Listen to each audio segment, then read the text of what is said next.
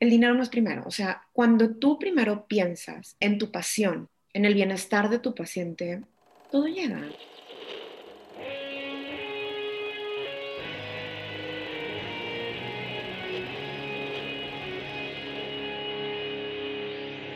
Bienvenidos a Volver al Futuro Podcast, donde platicamos con las mentes que nos impulsan a crear el nuevo paradigma de salud y bienestar, conducido por Víctor Sadia. Muy buenos días, muy buenas tardes, muy buenas noches. Hoy nos acompaña la doctora Marcela Sandoval. La doctora Marcela Sandoval es médico y cuenta con diplomados en salud pública, nutracéutica y obesidad. Es maestra en nutrición clínica y biotecnología alimentaria, con especialización en enfermedades de gran prevalencia. También tiene una maestría en medicina natural por la Universidad de Valencia. Marcela es una de los primeros médicos mexicanos en haberse certificado por el International Board of Lifestyle Medicine.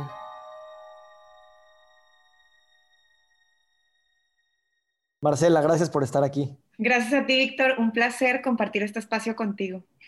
Por ahí leí que cuando estabas en la escuela vendías asesorías de matemáticas y te pagaban con gancitos. Matemáticas y física debo de, decir por ahí, sí, totalmente. El tema de la comida es un tema muy mío. No es casualidad que, por algo me dedique a la medicina del estilo de vida con una acentuación específica en, la alimentación. Y los gansitos, claro, era completamente adicta. Este, me acuerdo una de mis, una de mis compañeras que me decía, ¿por, ¿por qué por comida cuando puedes vender por dinero? ¿No? Y no, yo no veía esa parte del negocio. Para mí el trueque era el gansito, ¿no? Pero bueno, uno va aprendiendo después. Yo te conocí porque eh, tú, tú, eres de las pocas mexicanas que ya está certificada en, Lifestyle Medicine. Me gustaría me platicaras un poquito cómo fue esta transición de ser un médico general y decidiste no irte por una especialidad y especializarte de otras perspectivas. ¿Cómo fue ese viaje tuyo? Pues es una larga historia. Tú me dices qué tanto tiempo tenemos. pues la verdad es que mm, pues desde dónde empezará mi historia, desde a lo mejor desde niña, que lo que quiero es ser médico, ¿no? O sea, siempre esta, esta idea, este sueño, hasta que voy creciendo y pues ya llega el momento, ¿no? De presentar el examen de admisión, estudiar en el TEC, este, estar esperando, ¿no? Que, que te llamen y, y, este sueño de qué voy a hacer después de medicina y, ay, seré ginecóloga, pediatra, porque me encantan también los niños o los nacimientos, ya sabes, toda esta parte como muy romántica de la medicina y luego pues entras a la escuela y, pues empiezas a ver el libro de la célula en inglés, un libro así gordo, gordo, con pura terminología bioquímica, te empiezas a asustar y dices, Dios mío, o sea, ¿realmente qué es esto? Y de repente me empezó a interesar algo que hoy en día se le llama la neuroinmunoendocrinología, ¿no? Porque lo que yo quería era ver un tema psicosomático, saber cómo los pensamientos podían enfermar a la persona, verlo como ya desde una, desde una raíz, porque claro que cuando estás empezando medicina es un misterio, oye, pues cómo diagnosticas y cómo tratas. Y esta, esta perspectiva que tenemos probablemente a nivel mundial, pero muy acentuada en, toda esta parte latinoamericana, este, incluso en Estados Unidos, en donde todo es farmacología, ¿no? O sea, es, si eres doctor, es porque sabes cuál es el diagnóstico y cuál es la marca comercial del medicamento, ¿no? O sea, si no te sale la marca comercial, no eres un doctor completo. Como, o sea, toda esta, toda esta perspectiva que existe al respecto, ¿no? Entonces va pasando el tiempo y entro a lo que se le llama el internado pregrado o las ciencias clínicas, donde ya empiezas a ver pacientes, ya empiezas como a, a tratar ya con, con, con, médicos ya graduados, pero que están estudiando para una especialidad, que son los residentes. Y me acuerdo que empecé por pediatría. Estaba yo súper emocionada porque, Dios mío, los niños, y me compré muñequitos para traer mi estetoscopio y tenía yo mi, mi martillo de reflejos de una jirafa. Ya sabes, o yo así súper preparada para tener como esta relación médico-paciente y la empatía y este acercamiento y empecé a vivir mi primera guardia y empecé a ver mis compañeras residentes y dije, Dios mío, yo quiero dormir en mi casa todos los días. Sí quiero tener este acercamiento clínico con las personas, pero pero no quiero esto. Y la verdad es que un día, pues sí, quiero formar mi familia y vivir en un hospital todo el tiempo, probablemente no me lo va, no me lo va a aportar. Y mis amigas, una en particular, hasta la fecha se ríe de mí porque es que, Marcela, no puedes decir que cuando te preguntan qué vas a hacer después, que digas, me quiero casar, quiero, tener hijos. ¿Por qué no? Se vale, se vale. O sea, probablemente encuentre algo más que me guste, pero se vale querer formar una familia. Entonces, bueno, pasa el tiempo, estaba yo muy, muy, muy segura de que no iba a presentar el examen nacional de residencias, ni iba a presentar el MIR para España, que muchos compañeros lo hicieron, ni iba a presentar el USMLE en Estados Unidos. Yo lo que quería era otra cosa pero no quería estar en guardias todo el tiempo, ¿no? Entonces, em, como me encanta pediatría, de hecho elegí hacer mi optativa profesional en pediatría en Houston como una despedida este, a toda esta época. Entonces, bueno, pues me fui, me fui a Houston, al Hospital de Niños de Houston, hice cardiología pediátrica, nefrología pediátrica, endocrinología pediátrica. Padrísimo, un, un sueño por allá, pero todo a nivel, a nivel estudiante. Hice mi servicio social en, ya aquí en Monterrey en investigación de sistemas de salud, que dije, bueno, pues si no voy a hacer una residencia, pues no hay cargo administrativo dentro del área de salud, en gobierno, ¿por qué no? Políticas públicas, em, hago una investigación muy completa donde me toca vivir a fondo todo el tema del seguro popular, el tema del modelo integrador de atención para la salud, este, que diseñó Julio Frank, Enrique Rolla, muy padre, o sea, la verdad, este, que ha tenido una experiencia muy, muy padre en muchos, en muchos aspectos del área de la salud. Hasta que, bueno, llega un momento en el que estando en gobierno, pues, pues no me siento tan feliz, ¿no? Desde que puede ser el, el sistema y pudiéramos hablar mucho al respecto, pero, pero quería regresar a algo que me hiciera más feliz, ¿no? Y lo que me hace muy feliz es, es la clínica, es estar, estar con un paciente y si no iba a ser un examen nacional de residencia, pues la comida. ¿Te encanta la comida? Empieza el gancito, ¿no? Entonces dije, bueno, ¿por qué no nutrición? A la par tenía que trabajar porque tenía una deuda de 200 mil pesos de mi beca crédito del TEC, que con intereses se convirtió en 400 mil, sabrá Dios cómo, pero, pero tenía que trabajar, entonces continúo trabajando, o sea, ya como empleada en, en gobierno, pero aparte me voy de maestra en Prepatec casi cinco años, donde tuve una experiencia maravillosa con mis alumnos enseñando biología y a la par estoy haciendo una maestría en línea en nutrición, nutrición convencional, ¿no? Entonces llega un momento en el que, bueno, pues ya me dedico completamente a mi consultorio. El trabajar no solo me permite quitarme deudas de la carrera, sino formar un consultorio, abrirlo. Entonces ya estoy paciente con paciente y lleno de colores mi consultorio. Yo quería una consulta feliz, ¿no? Entonces va pasando el tiempo y me voy dando cuenta que pues sí, o sea, la nutrición convencional en donde come poca fruta y mejor la marca de jamón tal bajo en sodio y el producto light, en donde la mejor persona que te puede recomendar la nutrición es aquella que tiene la mejor marca comercial, ¿no? Y ya.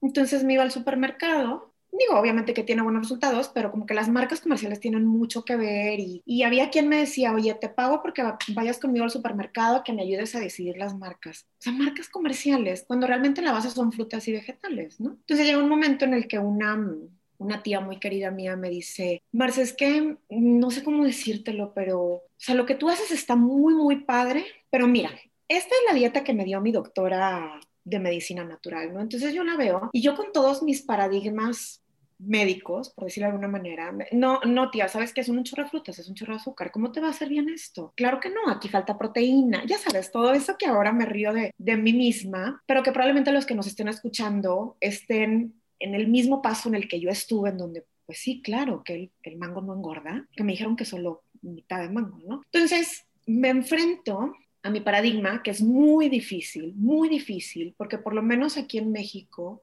siempre les digo a mis pacientes que nos gradúan de medicina, hablando en general, nos gradúan de medicina con esta idea de que lo sabemos todo. Y no es cierto. No es cierto. Tenemos que tener la apertura, sobre todo en el área de alimentación. Entonces me enfrento a mi paradigma, em, me convierto en vegana, o sea, empiezo una alimentación principalmente a base de plantas. Nunca jamás me había sentido tan bien que estudiarlo, ¿no? Entonces, a la par, en el, o sea, cuando yo tenía un consultorio que lo considero exitoso, tenía muchos pacientes, me da suficiente dinero para ahorrar, para empezar a estudiar más, y encuentro, o sea, de verdad fue, Dios mío, llévame al mejor lugar para, para estudiar, ¿no? Y órale, computadora, ya encontré un diplomado que se llamaba Diplomado Nutracéutica en Guadalajara, yo estoy en Monterrey, me voy a Guadalajara cada dos meses, con un maestro sensacional, este, el doctor Rafael García Chacón, sensacional. Y la primera clase se llamaba reversión de diabetes. Entonces, la palabra reversión con la palabra diabetes en la misma frase, año 2000 2013, año 2013, Dios mío, parece charlatanería, ¿no? Entonces yo decía, ¿qué me van a enseñar aquí? Y pensaba en mis maestros de medicina basada en evidencias, en donde, ¿qué van a pensar, no? ¿Qué van a pensar de que su alumna está estudiando algo que se llama reversión de diabetes cuando aprendí que la diabetes nunca se revierte y que debes de consumir tal medicamento ta, ta, ta, hasta que hayas insulina, bla, bla, ¿no?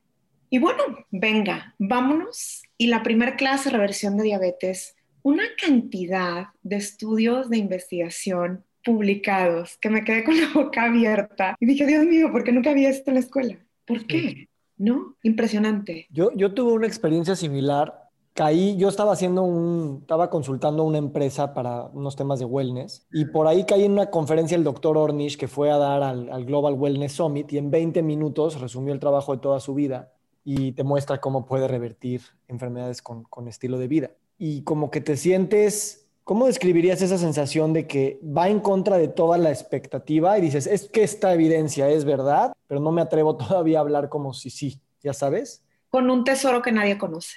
Un tesoro, completamente, porque y a lo mejor en ese entonces yo me sentía con un tesoro guardado, con algo de miedo, pero, o sea, justo yo estaba en el diplomado un fin de semana, regreso el lunes a la consulta y el viernes llega un chico con diabetes, joven, 28 años, delgado, ya estaba con insulina, 200 de glucosa todos los días, llega con la mamá y pues doctora, pues díganos qué hacer, nos recomendaron con usted. Y honestidad ante todo, bueno, ¿sabe qué? Le puedo dar un tipo de alimentación convencional de este tipo, pero la verdad es que hace cuatro días aprendí este tema con estos estudios de investigación científica y podemos probar, ¿no? Entonces, ¿por qué? Porque pues todo lo que estudias lo tienes que aplicar. Si no, esto no, no funciona, ¿no? Entonces, empezamos, pasaron de verdad, nunca me había ese caso, cinco días y me habla la mamá, doctora, pues nos atienden en Seguro Social, pero pues no tenemos el teléfono del doctor, mi hijo de estar en 200 todos los días, estamos en 90 y no sabemos qué hacer con la insulina. ¿Me puede repetir, señora, por favor, en ¿Cuánto tiene de glucosa su hijo? Sí, doctora, tengo miedo que se le baje de más. Dígame si empiezo a disminuir la insulina, ¿qué hacemos? Entonces, para mí fue un, un parteaguas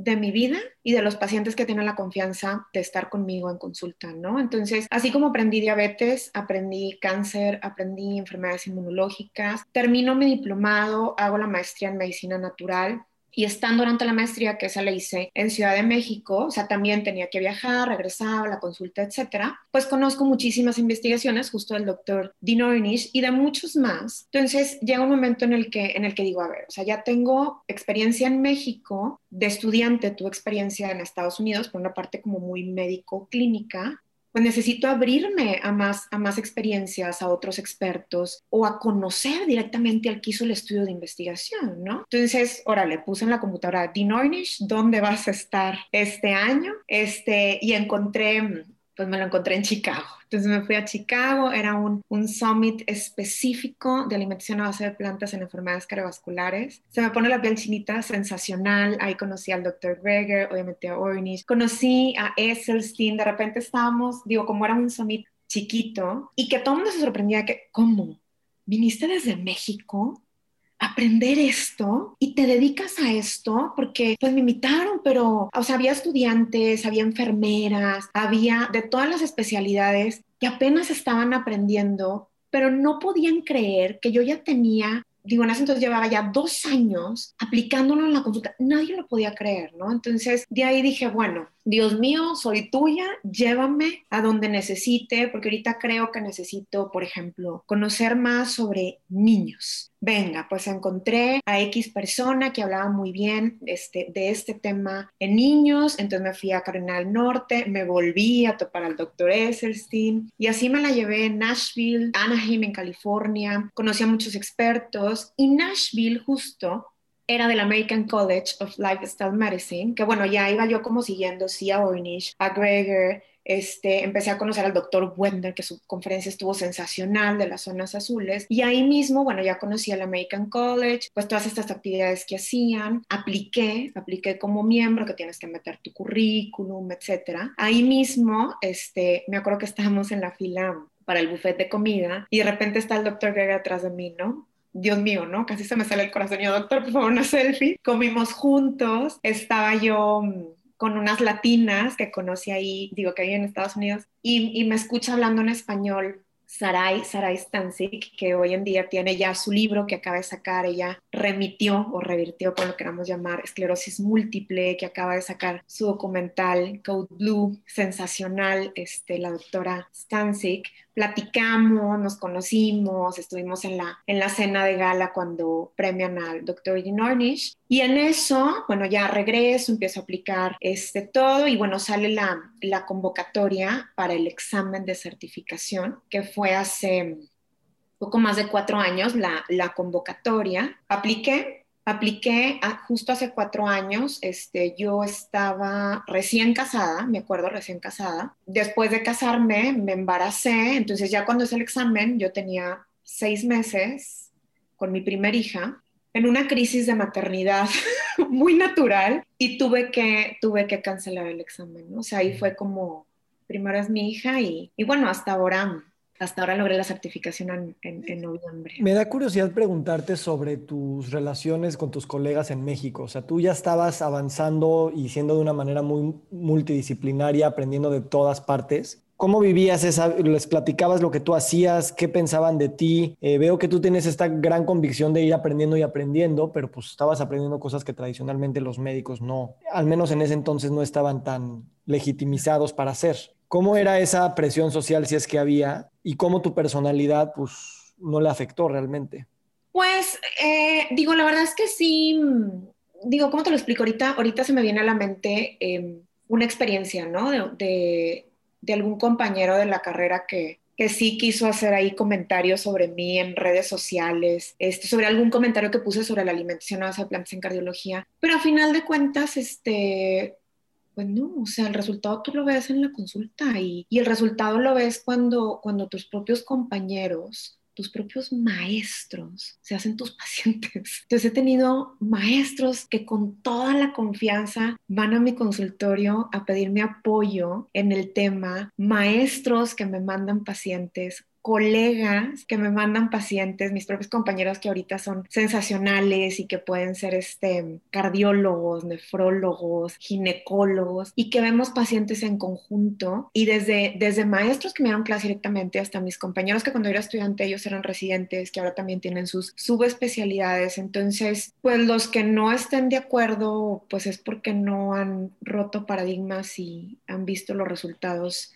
dentro de la consulta. Entonces, a. Te tengo una pregunta que no, no, se le he preguntado a nadie porque creo que tú eres de las personas que conozco que tienen más experiencia en, nutrición inicialmente y después en estilo de vida. ¿Cuánto? O sea, no me gusta y yo no creo que se pueda jerarquizar cuál es el pilar de la medicina estilo de vida más importante. Obviamente el factor nutricional tiene un peso enorme, pero quisiera saber cómo, cómo ha evolucionado esta perspectiva tuya de empezar por la parte de nutrición y cuando te fuiste certificando en, en lifestyle medicine y complementaste con otros pilares como sueño, estrés, emociones. ¿Cómo realmente eso amplió amplió tu caja de herramientas y mejoró o no tus resultados clínicos? Bueno, todo empieza con, con, los pacientes con diagnósticos más complicados, ¿no? O sea, cuando al principio empecé a ver diabetes, o sea, como que llegaron muchas personas de diabetes y empecé a ver reversiones, ¿no? Y luego empiezan a llegar personas con cáncer. Y realmente, o sea, mi consulta era como las patadas de ahogado.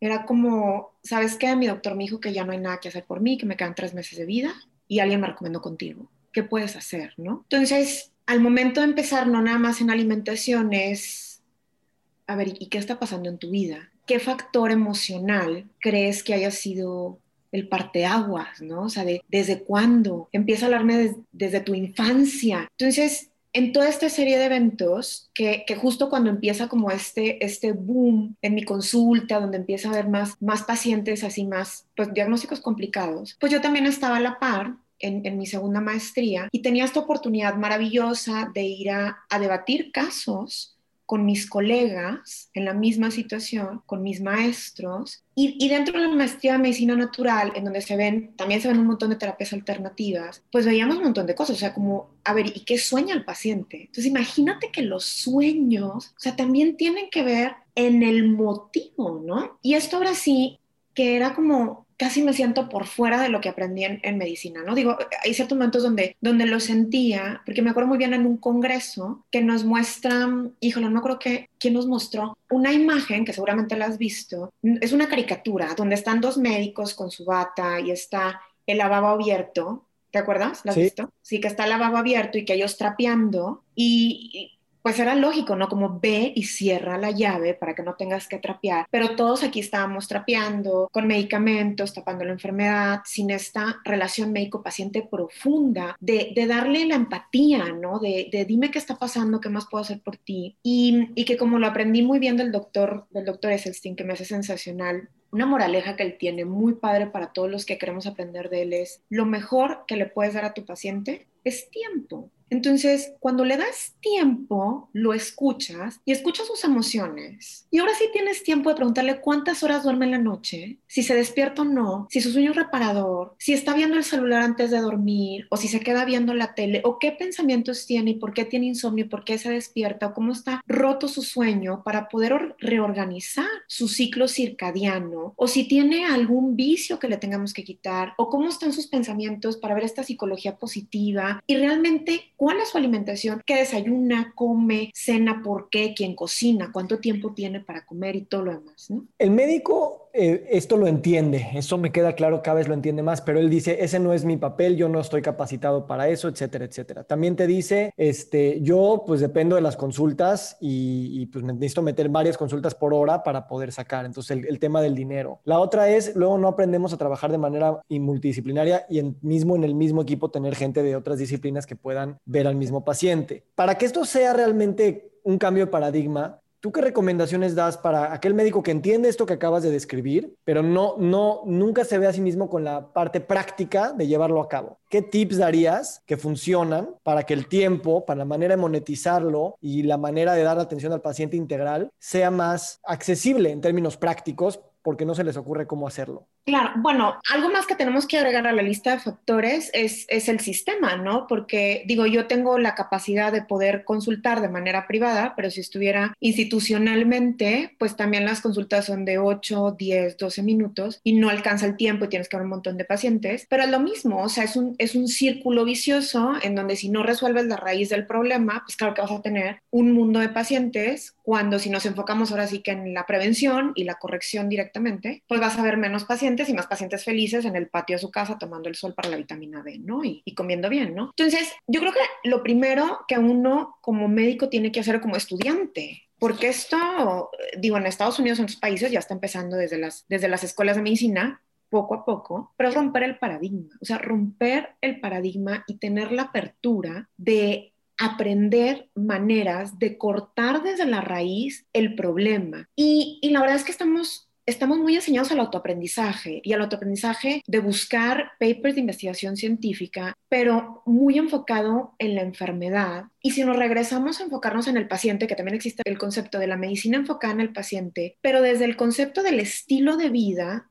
una, primero tienes que empezar por tú mismo, porque si empiezas por ti mismo, ya tienes una experiencia que contarle al paciente, porque si no te quedas en, ay, bueno, pues, este, ¿sabe qué, señora? Pues bájale a las tortillas. Espérame, o sea, ¿qué fundamento tienes sobre eso, no? O sea, que ya no es realmente algo algo aprendido para el médico cuando llegan los pacientes pensando que nosotros lo sabemos de todo y que podemos opinar de todo y no todos tenemos la capacitación en todos los temas de estilo de vida. Entonces, lo primero sería romper tu paradigma y creer, una, que tú puedas estudiar y tú lo puedes hacer para tus pacientes, o dos, como tú dices, que puedes hacer equipo con alguien más, pero que si vas a hacer equipo con alguien más, pues tú lo tuyo, o sea, tú oncólogo lo tuyo, tus medicamentos, pero deja a la otra persona trabajar en su tema y no le digas que lo que te recomendó en comida, pues no lo es, o lo que te recomendó en sueño no tiene nada que ver. O sea, ahí, ahí tenemos mucho que trabajar, ¿no? Como en la apertura del paciente. Y la parte de monetización, yo creo que definitivamente es un tema muy importante, ¿no? Porque de algo, de algo tenemos que, que vivir. Y, y, justo es un tema que en Estados Unidos está muy en boga para el personal médico, porque me llegan un montón de correos de la manera en la que puedes monetizar, bla, bla. Pero digo, yo lo que he aprendido, y ya no sé si es más a nivel espiritual o a nivel negocio, no sé, pero el dinero no es primero. O sea, cuando tú primero piensas en tu pasión, en el bienestar de tu paciente, todo llega. Y, todo llega desde, desde este pensamiento de necesito tener 30 pacientes al día para que me funcione, hasta a lo mejor solo voy a tener tres pacientes al día con buena calidad y con esos tres voy a tener suficiente monetización para todo lo que necesito en mi vida, ¿no? no lo veo como, o sea, el primer enfoque fuera el dinero. Definitivamente hay muchísimo que hablar al respecto, por si vas a abrir un consultorio, que bueno, ahora con la pandemia, pues estamos a un internet de distancia. Pero sí hay un brinco que el médico que, quiere romper el paradigma tiene que tomar un riesgo de ponerse en un lugar donde no ha estado antes. Sí, por supuesto. Y eso es algo que, que a veces también, y, y a ver, estoy haciendo esta idea en mi cabeza ahorita. Nosotros que estamos más bien ustedes, me refiero a ti, por ejemplo, tú ya rompiste tu paradigma y ya eres exitosa en el nuevo paradigma, a nivel clínico, a nivel personal, a nivel económico. Y cuando le platicas a alguien que está en el paradigma de antes, se lo platicas de una manera como muy obvia, como lo acabas de decir, o sea, para mí ya es todo esto obvio. Para esa persona también es obvio a nivel intelectual, pero no es obvio a nivel material y práctico. Pero se nos olvida decirle que para que, a ti, para que a ti se te volviera obvio, pues tuviste también que vivir tus riesgos, tuviste tus incertidumbres, o sea, brincaste ese río y no fue, ah, todo fue perfecto desde el día uno. Entonces, ese es como el punto que yo quisiera, si, si, si resuena contigo, que nos hablaras de cuáles son esos hoyos que están ahí, emocionales, económicos, eh, riesgos, para que se vea que no nada más es una construcción lógica y práctica de educarnos y romper paradigmas, sino también de agarrarse los pantalones, por así decirlo, y hacerlo y aventarnos, ¿no? Y tener la disposición, tener la disposición y, y el tiempo. O sea, primero es que estudiar esto, o sea, hay muchísimas herramientas, muchísimas estrategias y es una inversión, es una inversión en uno mismo, ¿no? Yo creo que, que de las personas que han querido o que quieren dedicarse a esto, algo muy importante, como lo mencioné este, hace ratito, es que lo vivan, o sea, que primero lo vivan al 100%, porque también, digo, ¿cuántos médicos no conocemos en donde ay doctor, pero es que usted me está recomendando que no fume y yo lo vi fumando ahorita antes de que llegue la consulta. Ah, pero yo no soy el paciente, ¿no? Entonces, o sea, el, realmente ser congruente con lo que estamos este, ofreciendo al paciente y el y el tener confianza, o sea, realmente el tener confianza en estos estudios de investigación.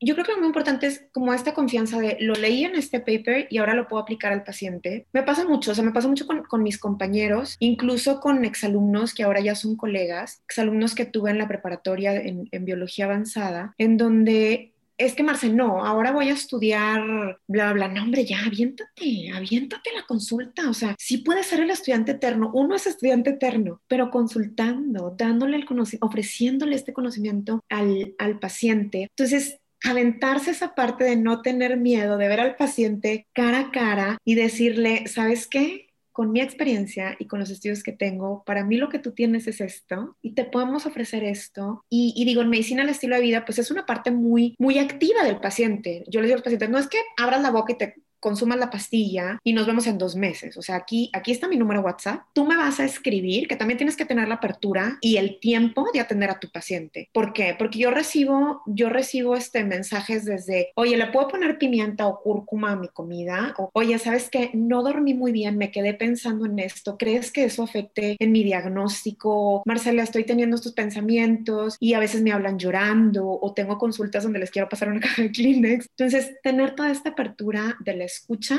y, de poner, de poder resolver mensajes y, mensajes largos. O sea, este, hay, hay mucho que hacer por ahí. Déjame preguntarte algo. Me queda claro que esto tú ya tienes una consulta del futuro, o sea, y tengo la esperanza de que muchas más consultas se van a dar así en México. Pero ¿qué, qué estás haciendo tú y qué vamos a hacer juntos para más allá de nuestros espacios clínicos, eh, llevar esto a más doctores, a más profesionales de la salud, para que esto sea algo mucho más grande. ¿Qué has aprendido de todos tus viajes y pláticas a Estados Unidos y otros lugares que están haciendo para masificarlo y cambiar el paradigma a nivel cultural y no nada más dentro de nuestro propio techo, ¿no? Uno, eh, uno definitivamente es, documentar eh, nivel journal científico, o sea, documentar estos casos que tenemos de reversión, estos casos que tenemos de eliminación de cierta cantidad de medicamentos, de mejoría clínica, de prevención, etcétera. ¿Por qué? Porque esa es nuestra educación médica, ¿no? Entonces, de esta manera podemos ahora sí que educar más a,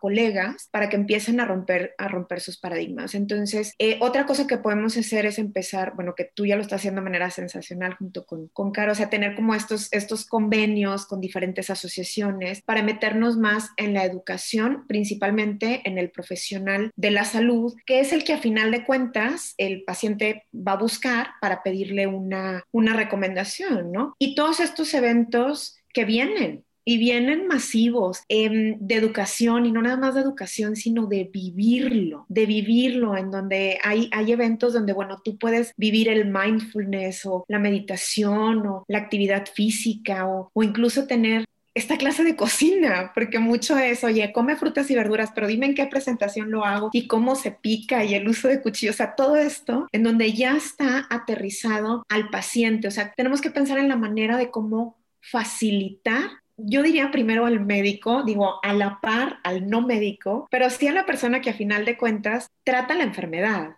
o el que hoy en día en México lo vemos como el que trata la enfermedad, ¿no? O sea, la, la educación para, para nosotros principalmente.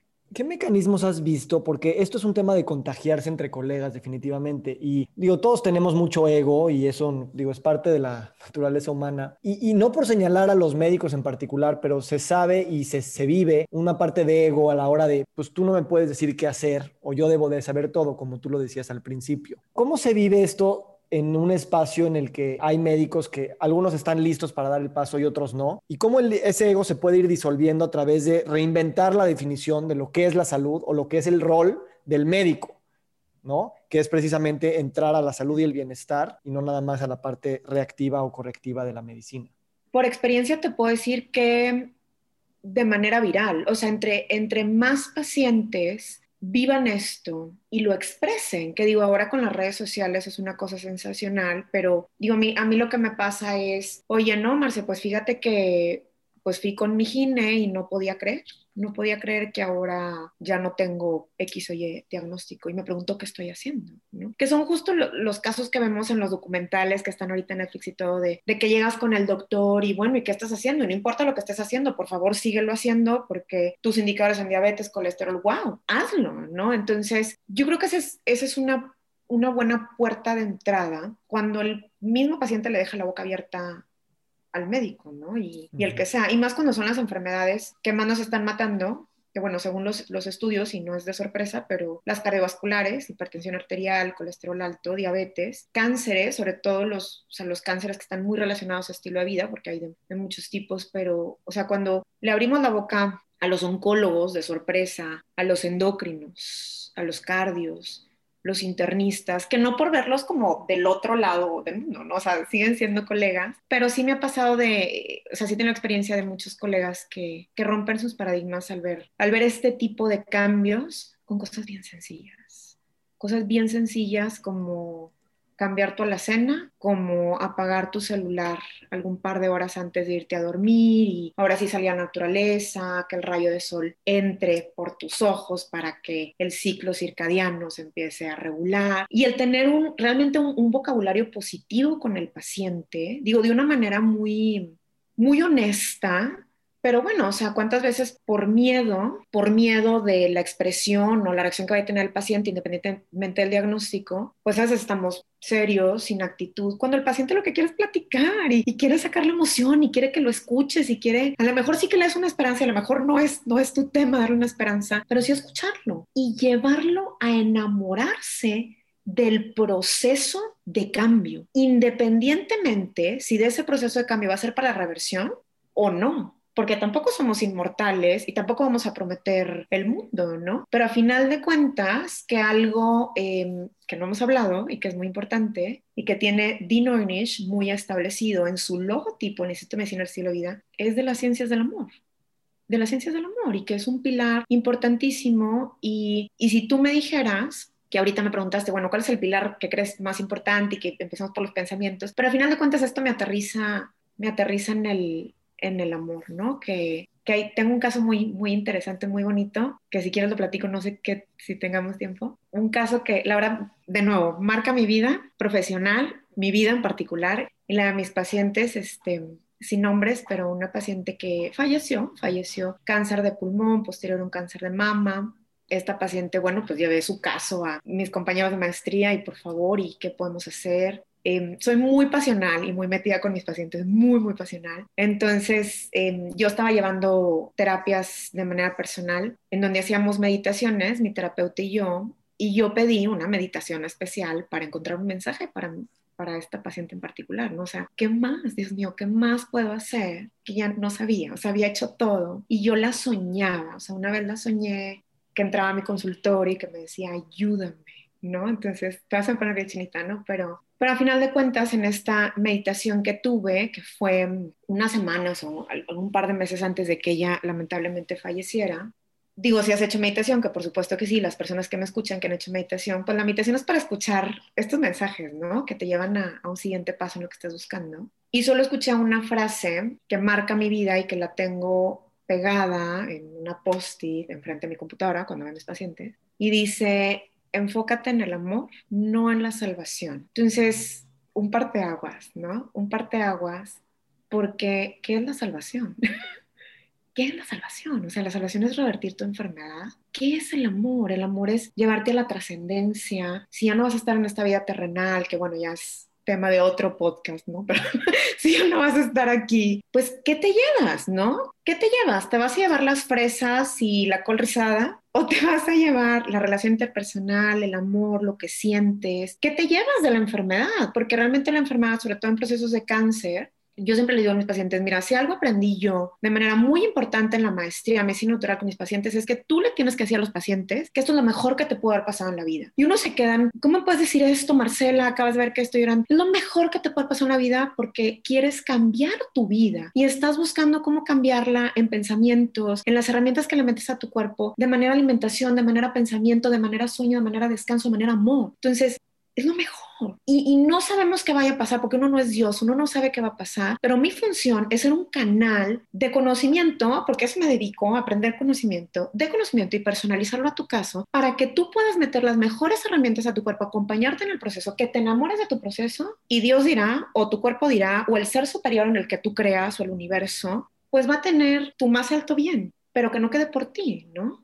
Que no quede por ti. Entonces, yo creo que este es, es el mejor mensaje que le pudiera dar algún colega o algún futuro colega fuera de la monetización, fuera de X, o sea, cualquier cosa que estemos buscando de manera clínica, es que si te enfocas verdaderamente en la historia del paciente como ser humano, porque ojo colegas, ojo futuros colegas, por eso estudiamos medicina, eso es lo que queríamos, a final de cuentas. Entonces yo agradezco a Dios que tengo este espacio lleno de colores, con pacientes, llenos de vida, otros que están buscando vida, otros que a lo mejor solo pasan por mi consulta una vez, pero algo aprendo yo de ellos, algo aprenden de mí y seguimos, y seguimos aprendiendo, este, primero Dios que me falte mucho camino, ¿no?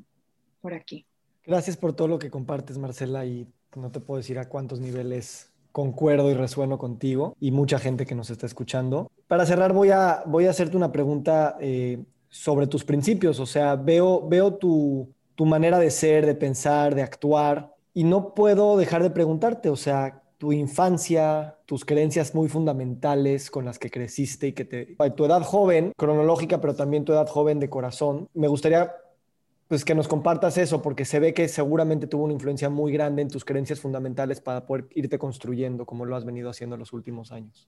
Ah, no, por supuesto. Digo, mi familia, tengo dos hermanos mayores, mis papás, unos padres maravillosos. Digo, ahora que, ahora que soy madre, pues tú sabes, tú que eres papá, pues es como, te cambia la vida, ¿no? Como, Dios mío, ¿por qué juzgué esto? ¿No? O, nunca voy a llegar a los zapatos de mis papás. O sea, es, imposible, pero, pero el escucharnos y hasta la fecha, ¿no? El que, el apoyo, el, el que nunca me vieran, digo, voy a hablar por mí, no tanto por mis hermanos, ¿no? Cada quien tiene su historia, pero, o sea, el que nunca me vieran, bueno, nos vieran como entes inferiores, o sea, una familia, una, una comunidad donde si yo desde niña, que eso trato de hacer con, con mis hijas, ¿no? Si yo desde niña me siento, me siento apoyado, me siento como un ser humano, me siento creída, ¿no? Y, y, algo que yo le agradezco a mi papá, digo muchísimas cosas, ¿no? Pero, pero algo que siempre cuento es que, por ejemplo, la mesa de la cocina de casa de mis papás es una mesa redonda, es un antecomedor redondo y para mí era algo muy natural. Y mi papá alguna vez me platicó, me dice, bueno, pero tienes razón de ser y la razón de ser es que no hay jerarquías, es que todos nos escuchamos, todos nos escuchamos y, y tú tienes valor, aunque seas la menor, y tus hermanos tienen valor y tu mamá tiene valor y yo también tengo valor, pero el tema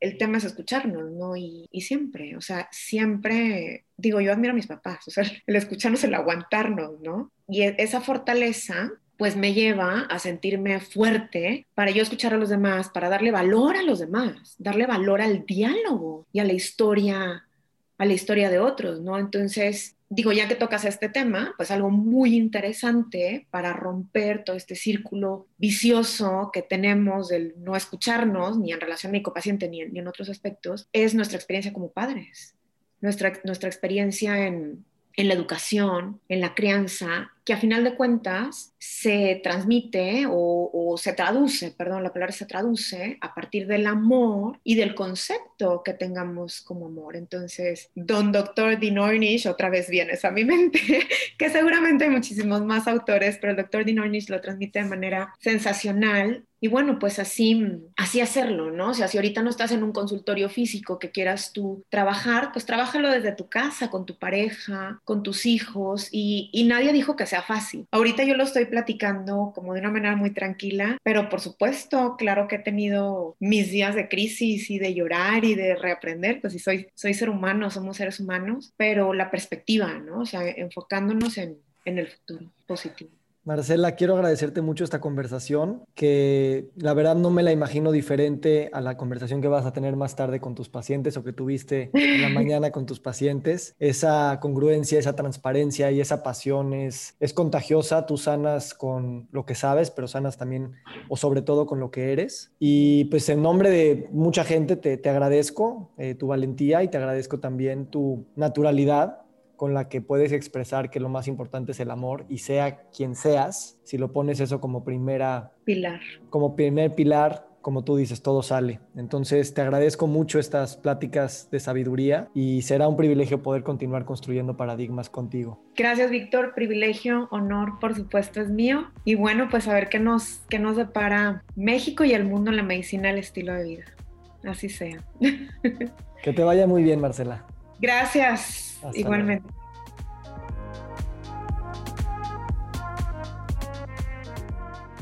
Nos encantaría recibir tu retroalimentación de estos podcasts para continuar generando contenidos que te sean útiles e interesantes. Si puedes, déjanos un comentario en la página web victorsaadia.com.